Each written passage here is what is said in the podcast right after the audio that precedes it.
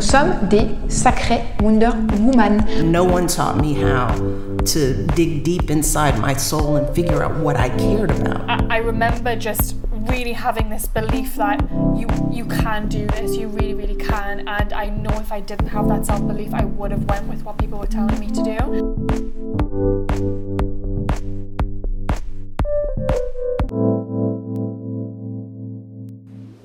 Hello, bienvenue dans un nouvel épisode de Let Women Talk About Entrepreneurship, le podcast qui te partage mes discussions avec des jeunes femmes entrepreneurs afin de t'inspirer et de te donner les outils pour toi-même te lancer dans tes propres projets.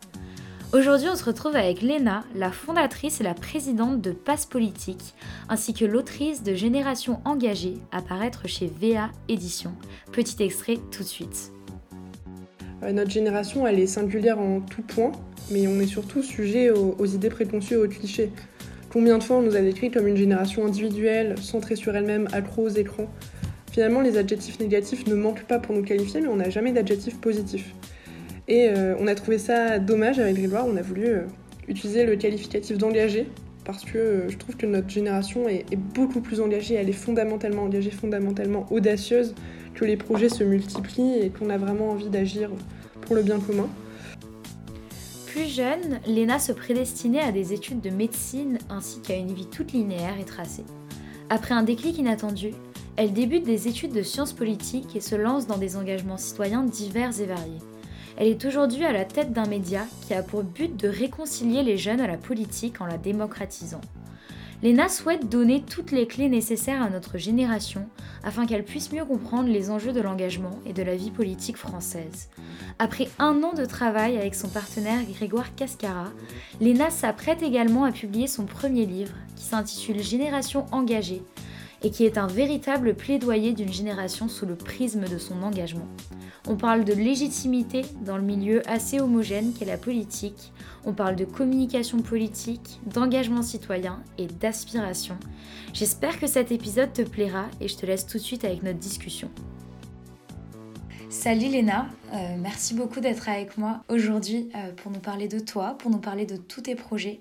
Euh, est-ce que tu peux commencer par te présenter pour les personnes qui nous écoutent et peut-être ne te connaissent pas encore? Salut Vera, merci beaucoup pour l'invitation. Alors je m'appelle Léna Vagne-Venuise, j'ai 21 ans. je suis la présidente du média Passe Politique qui a pour but de reconnecter les jeunes à la politique en la démocratisant. Et je suis également la co-auteure avec Grégoire Cascara de Génération engagée, à paraître le 29 avril chez VA Édition. Euh, un véritable plaidoyer d'une génération sous le prisme de son engagement. Euh, mais je suis surtout et avant tout étudiante en sciences politiques. Alors, euh, tu as tout très très bien résumé. Tu es étudiante à l'ESPOL, euh, tu es à côté de ça la présidente de Passe Politique, tu as plein d'engagements euh, divers et variés, tu es dans la pleine publication d'un livre avec Grégoire Cascara. Si on revient un peu en arrière avant tous ces projets, avant que tu te lances dans tes études, est-ce que tu te voyais faire ça euh, plus tard? Pas du tout. À vrai dire, jusqu'à mes 17 ans, j'avais pour projet de faire médecine. J'étais en parcours scientifique, j'avais vraiment bah, pour projet voilà, de, tenter la passesse et ensuite de vouloir euh, devenir chirurgienne. Donc, euh, donc j'étais partie sur cette voie et finalement euh, je suis tombée à la télé sur un reportage, c'était la primaire de la droite et du centre à l'époque. Je suis tombée sur un morceau d'un meeting d'un homme politique et je me suis dit mais c'est tout simplement passionnant ce qu'il fait. Le fait voilà, de parler devant une foule, de proposer des idées, de débattre, de servir la chose publique. Et du jour au lendemain, j'ai décidé de tenter les concours de sciences politiques et euh, mais de ne pas me diriger vers médecine, mais vraiment me diriger vers euh, bah, une, des, des, études de sciences politiques. Mhm. C'est ça, tu as eu un revirement quand même un peu euh, inattendu, on peut dire. Est-ce que tu penses que tu avais quand même des, des expériences, tu avais eu des expériences, ou au moins tu avais des qualités qui allaient dans ce sens, justement, parler à une foule, aller en sciences politiques, parler d'engagement, se lancer dans ce type de projet? Pas du tout, vraiment, juste, bah, juste mon mes premiers pas en engagement, j'étais euh, timide, mais limite timide maladif. Euh, je n'osais pas prendre la parole devant ma classe. Euh, j'avais du mal à faire un exposé. Je me souviens en primaire, quand on devait raconter des poèmes devant la classe, c'était mais juste ma phobie. donc la toute première fois où j'ai dû faire un discours devant, je pense qu'on était 50 ou 70 personnes, j'étais terrifiée. Et finalement, ça a été le premier pas et après, ça s'est lancé tout seul. Mais non, sinon, la politique, j'étais pas vraiment dedans. Mes parents sont un peu engagés. Euh, mon grand-père me racontait les histoires du général de Gaulle, il me racontait ses histoires de guerre, tout ça. Mais j'étais pas du tout dans ce milieu-là. J'avais les journaux sur la table, je regardais un peu les JT, mais pas du tout dans ce milieu-là de base. Donc, en gros, après le bac, tu te lances dans des, dans des études de Sciences Po. quel a été un peu ton contact initial euh, par rapport à la place euh, de la politique chez les jeunes? Et puis, comment est-ce que euh, tu t'es lancé ensuite dans l'aventure de passe politique? Comment ça s'est déroulé un peu?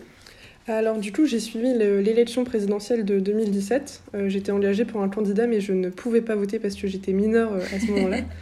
Donc je, je, suivais ça de près, mais sans pouvoir voter malheureusement. Et après le second tour, les chiffres sont sortis sur l'abstention, qui était une abstention record chez les jeunes qui s'expliquait par une incompréhension de notre système politique et par une perception un peu erronée de l'engagement. Et euh, j'ai lu ces chiffres avec effarement, moi qui ne pouvais pas voter, je me suis dit mais comment est-ce qu'on peut passer à côté de ça? Pour moi c'était tellement important que, que c'était juste pas possible. Donc euh, j'ai voulu agir à mon niveau avec les outils dont je disposais. Euh, je trouvais un peu que la politique délaissait les, outils numériques et finalement je trouvais que c'était la meilleure plateforme pour parler à ma génération. Donc j'ai décidé de, jouer sur ça. J'avais un peu l'idée d'un média participatif qui proposerait des interviews. Euh. donc je me suis un peu lancée dedans et finalement au fil des mois j'ai j'ai dessiné le, le, projet et six mois plus tard le projet a été lancé. Passe politique. au début j'étais seule dedans, j'ai fini par recruter pas mal de monde et ça fait maintenant un an et demi et le projet se structure et grandit de jour en jour. Ok. Et quand tu parles d'outils numériques, donc quand tu as lancé Passe Politique au début, est-ce que tu parles des réseaux sociaux? Ouais, c'est ça. Euh, réseaux sociaux euh, d'une part, avec euh, Facebook, Twitter, Instagram, Snapchat, même TikTok, même Clubhouse en ce moment. Et également les, sites internet. on, a, on a un site internet. Au début, j'avais quelques doutes sur, dessus. Je me suis dit, les gens ne vont pas forcément y aller. Et finalement, ça a vraiment explosé. Le premier mois, on était à plus de 10 000 vues sur le site internet. Donc, c'était vraiment, je pense, le, premier pas à faire pour rediscuter avec ma génération. C'était d'utiliser ces outils et de ne plus aller sur les JT de 20 heures, de ne plus faire des articles dans les journaux papier, mais vraiment d'utiliser ça en complément pour parler à des gens qui euh, n'utilisent que ça. Mhm. Ben, dis-moi si je me trompe, peut-être que, que je me trompe, mais pour moi, 2017, c'est quand même euh, c'est une année où les réseaux sociaux étaient déjà euh, bien installés, qu'on, les jeunes utilisaient carrément beaucoup ce type de médias. Comment est-ce que tu expliques justement le fait que les communications politiques passaient pas vraiment par là à ce moment-là? Je pense que les gens qui travaillent en communication politique ont vraiment sous-estimé le pouvoir des réseaux sociaux. Euh, ils ont dit euh, ça ne doit toucher qu'une niche de personnes qui finalement ont peut-être en dessous de 18 ans, mais ne sont pas de potentiels électeurs. Et je pense qu'ils se sont vraiment arrêtés à considérer la jeunesse, notre génération, comme simplement des électeurs, comme une source de voix. Ils ne sont pas allés au-delà de ça en disant que les jeunes pouvaient être force de réflexion, force de proposition, et donc pouvaient utiliser les réseaux sociaux en allant encore plus loin, en faisant des agoras, des concertations, en vraiment demandant l'avis des jeunes via les réseaux sociaux. Et euh, en 2017, ça a surtout été euh, mmh. utilisé euh, pour euh, voilà, exposer les idées des candidats, pour euh, essayer de parler à la jeunesse, mais simplement en essayant de les prendre comme des voix pour les élections. Mais ils sont pas allés plus loin que ça. Et je trouve c'est dommage. Mhm. Oui, non, carrément, je te rejoins totalement là-dessus. Et euh, du coup, tu étais, bah, étais, très jeune. Est-ce que tu avais 17 ans à ce moment-là, 18 ans? C'est ça, j'avais 17 ans. Ok, tu avais 17 ans. Alors, tu avais 17 ans, tu étais une jeune femme dans un milieu majoritairement masculin. comment est-ce que tu as surmonté le problème de légitimité qui, j'imagine, euh, a dû euh, t'arriver dans la face euh, quand tu es rentrée dans ce milieu si jeune en tant que femme. comment tu l'as vécu en fait? C'est ça, voilà. Déjà, quand on est en, politique, on doit prouver sa légitimité. Quand on est jeune, on doit la prouver deux fois plus. Et quand on est une jeune femme, on doit la prouver trois fois plus. Donc, c'était vraiment une aventure. dès le début, je savais un peu que ça allait être plus compliqué en étant une jeune femme en politique de monter, d'essayer de, de, gravir les échelons. Euh, ça l'a été, totalement. Je ne peux pas dire le contraire. Mais euh, finalement, c'est encore plus beau quand on est une jeune femme de, monter, de, réussir à, gravir les échelons, de parler avec d'autres jeunes femmes en politique. C'est euh, un beau challenge. J'avoue que c'est pas facile, mais c'est encore plus satisfaisant de réussir. Est-ce que tu as des petites anecdotes justement à nous raconter par rapport à ce problème de légitimité en tant que jeune femme?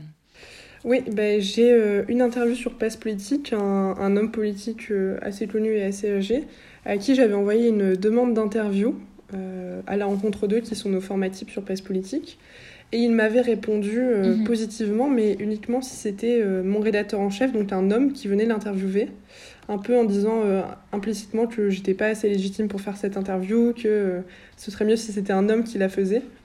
donc j'étais quand même président du média et finalement on l'a pas faite, on l'a jamais faite. Ah je, je ferai plus d'interviews avec lui. Ah bah t'as bien raison. Est-ce que tu vois un peu une évolution justement par rapport à 2017 sais, euh, alors je sais pas si c'est moi juste qui, qui prête plus attention aujourd'hui, mais j'ai l'impression qu'on qu'il y a quand même une certaine évolution de la place de la femme dans le milieu politique, ou du moins je l'espère. Euh, est-ce que toi, de ton côté, vu que tu es vraiment plongée dedans, tu vois une évolution? Oui, quand même, depuis 2017, euh, bah, surtout à l'Assemblée nationale, beaucoup de femmes sont, sont entrées dans l'hémicycle. après, je sais pas si on peut vraiment parler de féminisation de la vie politique. Je pense que c'est un peu en trompe-l'œil. On a les premiers pas, mais on n'est pas encore vraiment dedans. Euh, je pense qu'avant tout, il mhm. faut un vrai changement de mentalité. Il faut qu'on accepte qu'une femme puisse être euh, en responsabilité, qu'elle puisse avoir des grandes missions, et surtout qu'elle est aussi légitime qu'un homme pour faire certaines missions. Euh, il n'est pas question de prendre en compte le sexe d'une personne, mais uniquement ses compétences. Et il y a tellement de femmes compétentes qui mériteraient de réussir et d'avoir des postes à responsabilité. Donc je pense qu'on est dans les premiers pas, mais qu'il faut aller encore plus loin. Et je pense surtout que c'est notre génération qui permettra de faire ces changements parce que notre génération est très mobilisée sur ces sujets, elle a envie de changement, et euh, je pense qu'on arrivera à faire changer les choses. Ouais, mais c'est vrai, c'est drôle justement qu'on parte sur ce sujet. Euh, c'est un sujet qui m'intéresse beaucoup et je viens de rendre une, euh, recherche sur justement les femmes en politique. Et en gros, toutes les recherches que j'ai lues pour écrire la mienne parlaient du fait que oui, tu peux augmenter le nombre de femmes à l'Assemblée nationale, au Parlement, etc. Mais finalement, si la structure ne change pas, elles seront peut-être pas capables de faire changer les choses, même si elles sont à l'intérieur de la structure politique.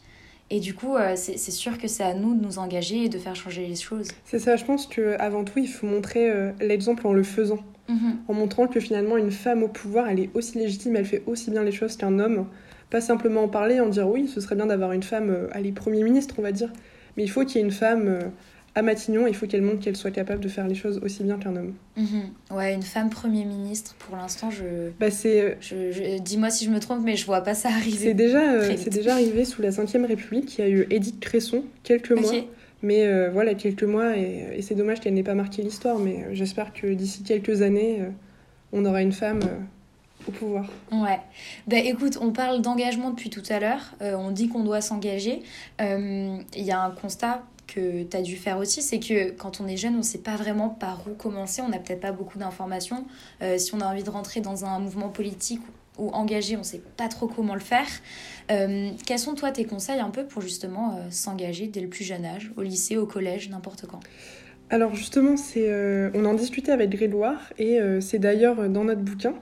On, on, a l'habitude de dire qu'il y a autant de formes d'engagement qu'il n'y a d'engagés. Il n'y a pas une forme type, euh, par exemple adhérer à un parti politique ou à un syndicat, il y a vraiment un million d'engagements possibles. On peut aller toquer à l'association près de chez soi et, proposer de l'aide, on peut aller voir un candidat politique et, dire qu'on aimerait bien s'engager auprès de lui. Je pense qu'il faut surtout ne pas se mettre de barrières, ne pas se dire euh, je suis jeune donc je ne suis pas légitime. C'est tout le contraire. C'est quand on est jeune qu'on est le plus légitime pour s'engager, qu'on aura le plus besoin de nous. Et il euh, faut juste faire entendre sa voix, ne pas avoir peur et, y aller. Mhm. Mais tu sais, tu as l'air de tu as l'air euh, très cultivé, tu as l'air d'avoir beaucoup d'idées, d'avoir beaucoup réfléchi sur, euh, sur les enjeux publics et tout. Euh, en créant ton média, comment est-ce que tu as réussi à assurer un peu de neutralité? Surtout que j'imagine que tu n'avais pas de formation en tant que journaliste et, même les journalistes ont, du mal à garder de la neutralité. Est-ce que ça a été un problème pour toi ou pas du tout? Alors ça a été une grande question au début du média. Euh, étant donné que moi j'étais déjà engagée en politique, j'avais déjà ma carte dans un parti, euh, mais je voulais que le passe politique soit totalement neutre et apartisan. Euh, donc pour la rédaction de, des articles, on a vraiment essayé de jouer la neutralité, je l'ai fait relire par pas mal de monde, j'ai essayé d'avoir un ton neutre. Et pour la partie plus les entretiens à la rencontre d'eux, le but était vraiment de donner la parole à tout le monde. de ne pas mettre en avant un parti plutôt qu'un autre, mais vraiment de donner la parole à tout le monde, à toutes les formations politiques, à tous les engagés, euh, et, de ne dire non à personne.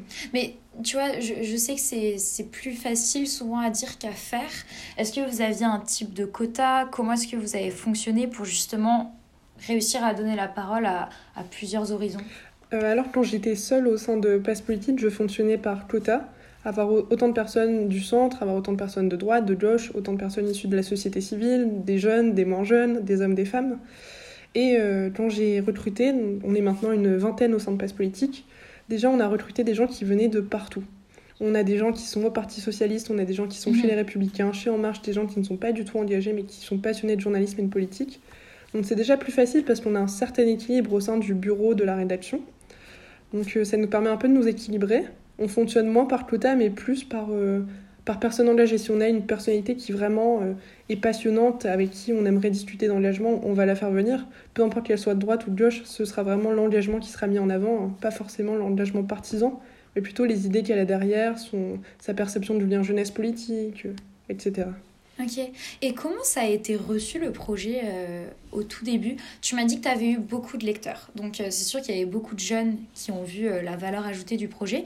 Mais du côté plutôt des, des personnes politiques, des personnalités que tu as interviewées, comment ça a été reçu? Ça a été très bien reçu, donc des deux côtés, tu l'as dit, du côté de la jeunesse, il y avait un vrai besoin de reparler à la classe politique et de faire entendre notre voix. Et inversement, de la part de la classe politique, il y avait une vraie demande de reparler à la jeunesse, qui s'était euh, abstenue majoritairement aux élections de 2017. Et euh, il y avait vraiment une volonté voilà, qu'ils se réapproprient leur citoyenneté, et ils cherchaient un peu les codes pour en parler. Et finalement, euh, qui mieux que les jeunes pour parler à la jeunesse donc ils ont un peu trouvé cet intermédiaire. J'ai eu la chance d'arriver à un moment où la demande était très forte et l'offre était très faible. Donc on a tout de suite très bien monté avec Place Politique. Depuis, je suis très contente de voir qu'il y a énormément d'initiatives parallèles qui sont en train de se créer et finalement qui montrent bah, que cette demande elle est toujours plus forte. Et euh, j'espère qu'en 2022, pour euh, l'élection présidentielle, ce sera plus euh, l'abstention qui sera majoritaire, mais, mais le vote envers une personne ou, ou un parti.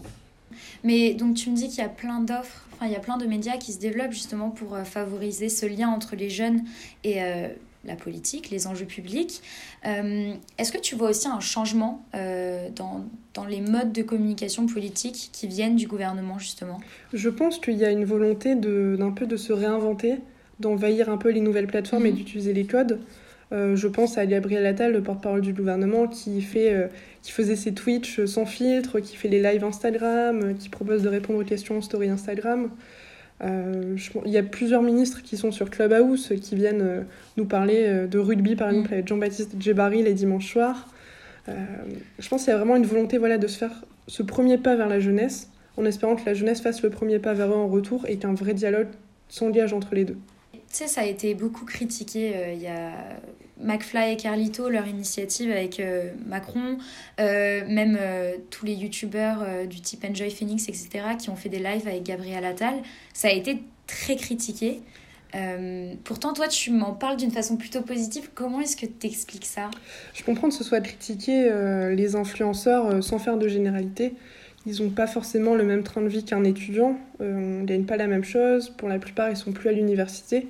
Donc ils sont un peu déconnectés de, nos problèmes en ce moment pendant la crise. Euh, donc je comprends qu'on puisse avoir du mal à être représenté par eux, que le dialogue s'engage avec eux. Ce serait mieux qu'il y ait un vrai débat entre les étudiants et le gouvernement. Euh, je sais que Audran Demière, le fondateur du French Débat, avait fait le grand débat citoyen de la jeunesse, euh, au moment où le grand débat était lancé et où la jeunesse était oubliée. Donc je pense que c'est par des initiatives de ce genre qu'on résoudra les vrais problèmes. Là, c'est très bien que le gouvernement fasse le premier pas vers la jeunesse à travers les influenceurs. Euh, on l'a vu, la vidéo de McFly et Carlito a, a très bien buzzé, donc euh, j'attends de voir les anecdotes du président. Mais euh, je pense que c'est un premier pas, mais qu'il faut aller encore plus loin et surtout aller vers les vrais jeunes. J'aime pas dire ça comme ça, mais euh, il faut dépasser les influenceurs et parler à la jeunesse. Mhm. Mais du coup, comment est-ce qu'on va vers les vrais jeunes idéalement En utilisant euh, les nouveaux réseaux du type euh, Instagram, euh, TikTok, etc. C'est une opportunité, je pense. Twitter et Clubhouse, bon, c'est déjà des jeunes qui sont pour la plupart politisés, donc ce ne sera pas forcément la cible recherchée par le gouvernement. Mais oui, TikTok, je pense qu'on peut toucher une très bonne partie de la population, Snapchat de même, Instagram avec les Reels qui se sont créés aussi. Je pense que c'est en train de se créer, il y a de plus en plus de plateformes qui sont en train d'émerger. Euh, et puis voilà, il faut faire le premier pas et comment est-ce que vous vous, vous adaptez pardon, avec Passe Politique Euh, Comme on l'a dit, il y a plein de nouveaux médias qui émergent du type Clubhouse. Euh, on se posait la question d'ailleurs avec Grégoire, on en parlait et on se disait, pour l'instant, c'est pas trop peuplé comme plateforme. Donc c'est sûr qu'il y a beaucoup de débats, il y a beaucoup de débats de fond.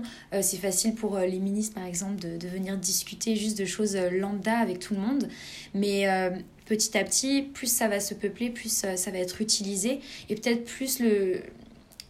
peut-être qu'on va plus tirer sur des débats moins de fond.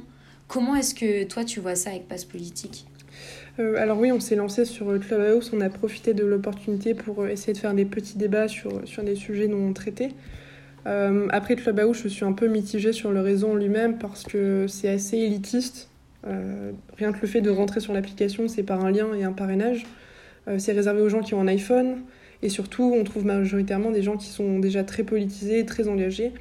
Et pour faire pas mal de rooms, on tombe souvent sur les mêmes personnes. Donc les débats sont un peu redondants. Donc j'attends grandement l'arrivée de Clubhouse sur Android pour que ça se peuple encore plus et qu'on ait des débats avec d'autres personnes. Euh, après, j'aime beaucoup le fait que tout repose sur la voix. Je trouve que c'est un peu plus intimiste. Ouais. Euh, je sais, bah, il y a eu des rooms où, les ministres nous donnaient des exclusivités, donc euh, c'était plutôt pas mal. Après, je pense que c'est un peu en train de s'essouffler malheureusement. Donc à voir s'ils arrivent à redonner une dynamique avec les clubs, avec des nouvelles rooms, avec l'arrivée sur Android. Mais en tout cas, oui, Clubhouse, on l'a beaucoup utilisé avec Passe Politique. Et là, en ce moment, on a un autre challenge, c'est TikTok. On est en train un peu de se, de se modeler sur ce réseau pour euh, arriver progressivement dessus. Mhm. Et quel type de, de, format vous pourriez faire sur TikTok? Alors, on a plusieurs idées en tête. Euh, déjà, on aimerait faire des, des petites vidéos explicatives sur des, des, thématiques de la politique. Euh, par exemple, expliquer la Ve République, expliquer le pouvoir du Sénat, expliquer la différence entre pouvoir législatif et pouvoir exécutif en une minute et surtout pour des, un public assez jeune. Euh, à côté de ça, on aimerait bien faire des, petites interviews flash euh, d'une minute avec des personnalités politiques. Et troisièmement, on aimerait bien un mhm. format un peu plus euh, les dessous de l'histoire, raconter les, petites histoires qu'il peut y avoir en politique, les, la petite histoire cachée. par exemple, bah, le débat Chirac-Mitterrand, les petites phrases sorties, expliquer un peu plus ça. Ok. Ok. Et tu t'es lancé aussi, on en a parlé un petit peu tout à l'heure, on va revenir dessus, euh, dans l'écriture d'un livre avec Grégoire Cascara euh, sur euh, l'engagement de notre génération. comment est-ce que c'est arrivé? Comment est-ce que le projet a débuté? Alors tout a débuté il y a un peu plus d'un an. on avait sorti une tribune dans Le Parisien, du coup avec Grégoire et Athénaïs Michel, la présidente d'Allons Enfants, à l'approche du premier mhm. tour des élections municipales qui s'intitulait Jeunes, engagez-vous et qui était un vrai appel à la jeunesse à se mobiliser aux élections. Euh, suite à ça, quelques semaines plus tard, on a été contacté par Dorian Dreuil, qui est le directeur de la collection d'essais Police chez VA Édition, et qui nous a proposé d'aller un peu plus loin qu'une simple tribune et vraiment d'écrire un essai. Et euh, avec Grégoire, on, on, avait fait le constat que notre génération, elle était trop souvent caricaturée et dévalorisée dans les médias. Euh, on parlait de génération individuelle, égoïste, paresseuse. Nous, on a voulu montrer, euh, mhm. on, a voulu, on a voulu parler de notre génération sous un autre axe, son engagement. Euh, parce que notre jeunesse est audacieuse, notre génération, elle est engagée, elle est entreprenante, elle est courageuse. Et, euh, et elle est profondément engagée. Donc on, a voulu voilà, écrire ce livre en gardant l'idée de, de, donner la parole. Donc on a 18 grands témoins au sein du livre, donc tu en fais partie. Et on a une préface ministérielle et une postface de Bertrand Perrier. Euh, le livre en lui-même, il est structuré en deux parties. La première, elle dresse un, portrait de notre nouvelle génération à travers les grands événements qui l'ont fédéré et euh, les tendances majeures qui la traversent. Donc on a les attentats terroristes, l'incendie de Notre-Dame de Paris, les nouvelles formes d'engagement en entreprise ou sur les réseaux sociaux. Et euh, la seconde partie, elle est un mhm. peu plus programmatique. On formule des propositions concrètes pour inventer une nouvelle société de l'engagement à partir de quatre principaux piliers. Donc l'école, la démocratie participative, les nouvelles formes de citoyenneté et l'engagement local. Alors, tu l'as dit, euh, c'est vrai que notre génération est souvent caractérisée d'égoïste, de passive. Et euh, c'est vrai qu'en tant que jeune, faisant partie de cette génération, je trouve ça très drôle parce que pour moi, c'est vraiment le contraire. J'ai l'impression qu'on est de plus en plus engagé, qu'on débat et euh, qu'on a des idées sur plein de sujets tellement importants du type l'environnement, le féminisme, enfin plein de choses. Je pourrais faire une liste tellement longue. Comment est-ce que on peut expliquer le fait qu'on soit tout le temps décrit comme égoïste et passif? Euh, Je pense qu'on est fondamentalement mal comprise comme génération. Et je pense surtout que cette incompréhension, elle s'est aggravée avec la crise. Euh, notre génération, elle est singulière en tout point, mais on est surtout sujet aux, idées préconçues et aux clichés. Combien de fois on nous a décrit comme une génération individuelle, centrée sur elle-même, accro aux écrans? Finalement, les adjectifs négatifs ne manquent pas pour nous qualifier, mais on n'a jamais d'adjectifs positifs. Et euh, on a trouvé ça dommage avec Grégoire, on a voulu euh, utiliser le qualificatif d'engagé parce que je trouve que notre génération est, beaucoup plus engagée, elle est fondamentalement engagée, fondamentalement audacieuse, que les projets se multiplient et qu'on a vraiment envie d'agir pour le bien commun. Donc, euh, bah surtout en cette période, on, nous décrit comme la génération confinement, la génération Covid-19, mais je pense qu'on est avant tout la génération engagée pendant la crise, parce que les initiatives se sont démultipliées. Euh, J'en pense à deux. Euh, il y a Charline Péculier qui a créé euh, Un abri qui sauve des vies. C'est une association de lutte contre les violences conjugales qui a été créée euh, pendant le, premier confinement. Et Émilie Lacombrac qui a créé Correspondance solidaire pour un échange de courrier entre les jeunes et les personnes âgées au moment où le lien social avait été réduit à son minimum pendant le second confinement. Donc c'est des, initiatives comme ça, c'est deux parmi tant d'autres, mais deux qui démontrent tout l'engagement de notre génération. Non, mais c'est vrai, c'est absolument vrai, c'est ce que j'essaie de montrer aussi à travers le podcast, c'est que, tu sais, il y, a tellement de projets qui existent, il y a tellement de projets dans l'air de notre temps, et souvent ça vient de jeunes, avec, tu sais, la digitalisation de, de, de presque tout, en fait, c'est simple aujourd'hui de s'engager, et c'est simple de lancer des projets à impact. C'est ça, on est à un moment où juste en un clic, on peut lancer notre projet, on peut être en contact avec d'autres personnes qui ont la même ambition, et euh, bah, comme tu l'as dit, les projets se démultiplient, et euh, j'aimerais qu'on parle non pas de notre génération comme une génération individuelle et centrée sur elle-même, mais comme une génération euh, engagée et profondément audacieuse. Ouais, et euh, du coup, quand, alors, quand, on va, quand on vous a contacté pour euh, vous proposer d'écrire le livre, euh, tu me décris ça comme un processus très lisse, tout s'est bien enchaîné apparemment, mais qu'est-ce que tu as ressenti à ce moment-là, enfin, écrire un livre à 20 ans? Bah, C'était énormément de pression. Grégoire avait 21 ans et j'en avais 20. Et on s'est dit, euh, est-ce qu'on a l'âge pour écrire ça? Est-ce qu'on est légitime? Et euh, finalement, on en a beaucoup parlé euh, à deux. Et on en est venu à la conclusion, mais qui de plus légitime que deux jeunes pour parler de la jeunesse? Donc on s'est lancé dedans un peu à tâtons, surtout qu'on écrivait à quatre mains, donc c'était un peu compliqué. Mais finalement, on, a été très complémentaires dans, l'écriture. on se parlait vraiment tous les jours pour travailler dessus, sachant qu'en plus on était à distance avec le confinement. Ça a été beaucoup de questions, beaucoup d'enjeux, mais euh, un an plus tard, je peux dire, en regardant euh, le passé, qu'on qu s'en est très bien sorti mmh. et euh, que le bouquin est top. Ah bah j'en doute pas, j'en doute pas du tout, j'ai hâte de le lire. Euh, mais aussi je me, je me demandais comment est-ce qu'on écrit un livre à deux. Alors je sais que, que vous vous rejoignez sur plein de choses, etc. Grégoire, Grégoire et toi, mais euh, comment on, on s'organise pour écrire un livre à deux, tout simplement? Ça a, été, euh, ah bah, ça a été la grande question euh, du roman, comment on écrit à quatre mains. Euh, donc la première partie, c'est des, des, chapitres par, par thématique. Donc on a par exemple génération Tinder, génération Instagram, génération Combini, qui traitent vraiment à chaque fois d'enjeux types de notre génération. Alors -hmm. ça, on a fait un chapitre sur deux avec Gréloire. Donc on, a, on a quatre chapitres de moi et quatre chapitres de Gréloire. Et pour la seconde partie un peu plus programmatique, là on, on a écrit en ping-pong. Euh, C'est-à-dire que Grégoire écrivait la première partie, il me l'envoyait, moi je modifiais un peu, j'écrivais la seconde partie, et finalement ainsi de suite jusqu'à avoir nos chapitres finis. Mm -hmm. euh, donc c'est toute une organisation, mais comme tu l'as dit, on a de la chance de se retrouver sur pas mal de sujets. Donc les négociations n'ont pas été très tendues quand on avait un point à discuter, mais ça a été une sacrée aventure. Mmh.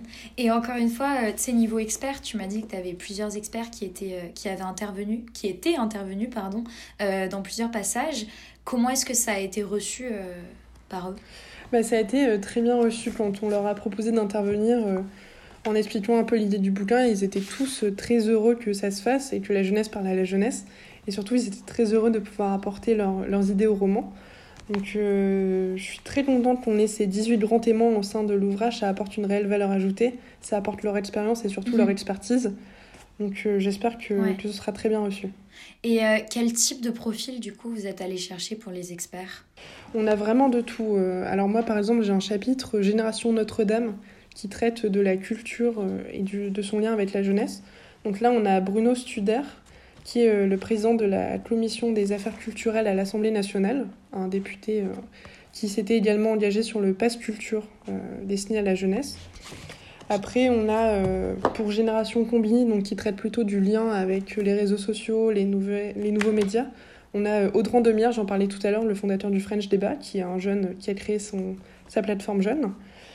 On a énormément de personnes diverses et variées, les profils très intéressants. On a Gaspard Lanzer, On a Fabienne Kramer, on a Aubin Verillac et surtout on a Vera Ferré, fondatrice d'un très bon podcast.